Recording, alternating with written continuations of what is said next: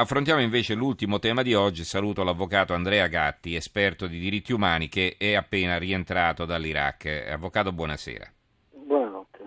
Ecco, eh, l'abbiamo chiamata perché eh, lei eh, ha scritto un reportage molto interessante, assolutamente originale. Perché? Perché lei è stato in Iraq eh, non come turista, diciamo, ma eh, insomma è stato lì per rendersi conto di quello che sta succedendo alla minoranza cristiana, una minoranza che si trova in eh, grandissime difficoltà nei territori controllati dall'ISIS, vittima di massacri, eh, si parla addirittura di crocifissioni, eh, di stupri, sta succedendo davvero di tutto agli italiani, eh, agli, scusate, ai cristiani che si trovano in quella zona e, e gli altri, quelli che eh, sono all'esterno, eh, che ancora nei territori ancora non conquistati dall'ISIS si stanno battendo perché ciò non avvenga e quindi combattono a fianco dei curdi. Allora ci racconti questa sua esperienza, avvocato. Sì, allora innanzitutto uh, devo parzialmente correggerla perché mh, dalla mia esperienza appunto uh, lì mi hanno assicurato che mh, almeno in Iraq uh, non ci sono cristiani nella zona controllata dall'ISIS, non ci sono più.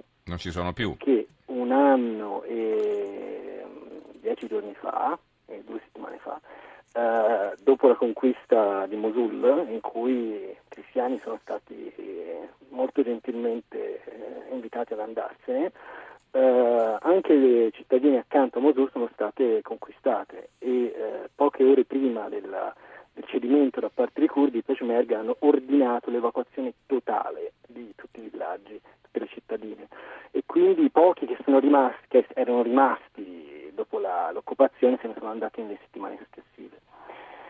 Eh, ora tutti i cristiani sono nella zona sicura, kurda, eh, ma vivendo in condizioni non di miseria, vivono, sono da parenti in campi profughi, ne ho visitati tanti, però di grande alienazione. Passano la vita, la, la giornata a non fare quasi niente, e, un lavoro non c'è per i kurdi, cioè non c'è tantomeno per loro, uh, pensano alle case lontane, a questi villaggi deserti, fantasma, queste cittadine anche di 5.000-10.000 abitanti, che ora chissà che condizioni sono. Uh, e alcuni di loro sì, in effetti si sono organizzati uh, militarmente e supportano la, l'esercito regionale, che al momento si può anche chiamare nazionale oramai, curdo, nella lotta contro l'ISIS che eh, a livello bellico però bisogna dire è un po' stabile in questo momento. I curdi hanno eh, tirato su dei fortini, un vallo profondo 4 metri e lungo eh, centinaia di chilometri, campi minati, eh, trincee e si sono assestati. Sono molto ben messi militarmente, eh, appunto come scritto nell'articolo ho potuto visionare un po' le opere di difesa chiedere un po' allo Stato Maggiore almeno di quella parte del fronte che è il fronte nord di Telskuf, Stato Maggiore curdo.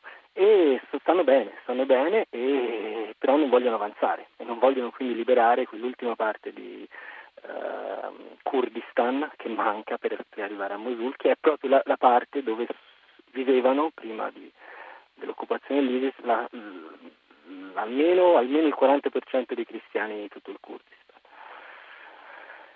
Eh, poi mm, fondamentalmente i cristiani, pochi, sono tre le formazioni cristiane che hanno deciso di prendere le armi, anzi di accettare le armi da parte dei curdi, di chiedere sì. le armi da parte dei curdi, perché sono sempre i curdi che hanno un esercito nazionale.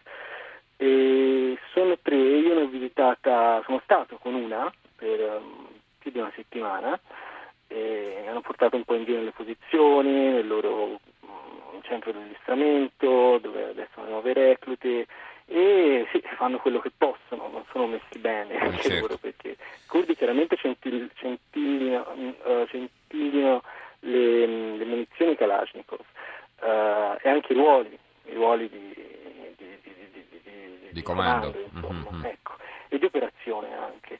Uh, però è interessante perché è la prima volta che, che questa minoranza si attiva uh, in, un, um, in, un, paese islamico, uh, insomma i curdi sono islamici sui generis, e cerca di avere un ruolo attivo nella costruzione anche militare e, nella, e nel futuro, nell'evoluzione anche militare di, una, di, uno scontro. Questo perché chiaramente sono i primi interessati. Mm-hmm. E quindi adesso, eh, tra l'altro poi, siccome la coalizione internazionale non è che stia dando questa grossa mano, adesso dopo la, la firma dell'accordo sul nucleare iraniano, si dice che uno dei risvolti potrebbe essere quello di un'accentuazione della partecipazione dell'Iran nella lotta contro l'ISIS, insomma, quindi eh, uno sdoganamento dell'Iran anche da questo punto di vista, che già stava facendo il lavoro sporco a fianco degli sciiti iracheni. Eh, Questo c'è già stato, mm, bisogna dire è già stato e già in piena attuazione nel sud.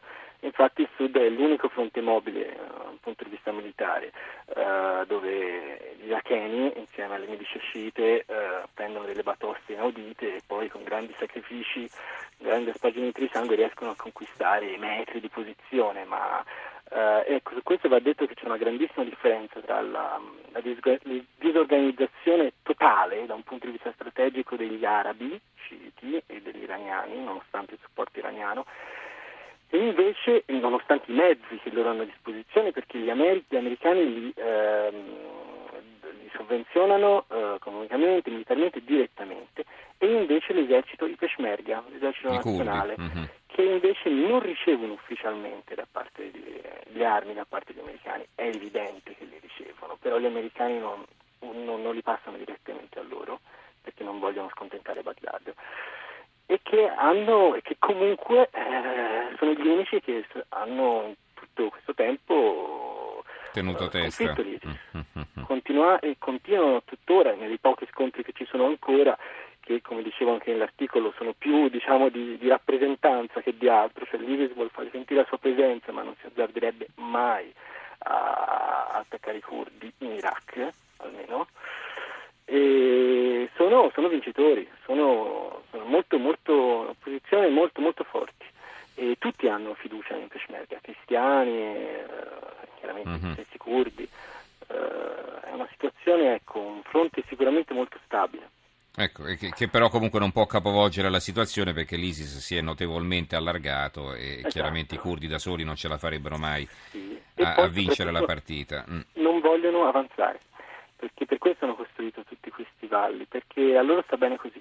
Uh, il poco Kurdistan che rimane fuori, appunto, le dicevo, è soprattutto per i cristiani, era occupato soprattutto da cristiani e gli va bene così, perché loro hanno già conquistato Kirkuk, uh, che sta Pandra quindi a, a, agli sciiti del sud, e, e, va bene, e va bene, hanno già, cioè sono a un passo dalla dichiarazione dell'indipendenza, anche se de facto sono evidentemente indipendenti. Uh, senza, e dico quando sono arrivato all'aeroporto mi hanno chiesto quanto volevo fermarmi, e ho detto sì, mh, mm, circa dieci giorni in Iraq.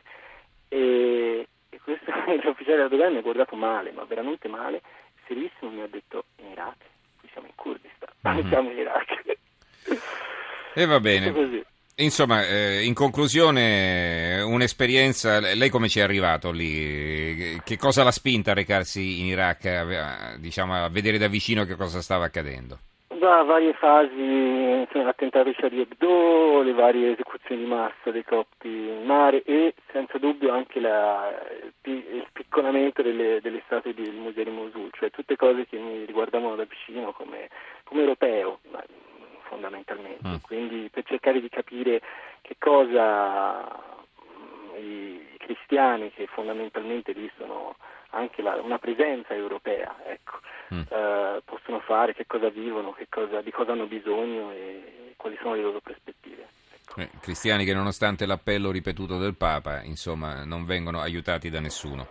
E va bene, allora ringraziamo l'avvocato Andrea Gatti, esperto di diritti umani, per questo suo reportage, insomma, del quale ci ha riportato gli elementi essenziali, una, una, storia molto interessante che potete leggere anche sul Corriere online. Eh, grazie Gatti e buonanotte.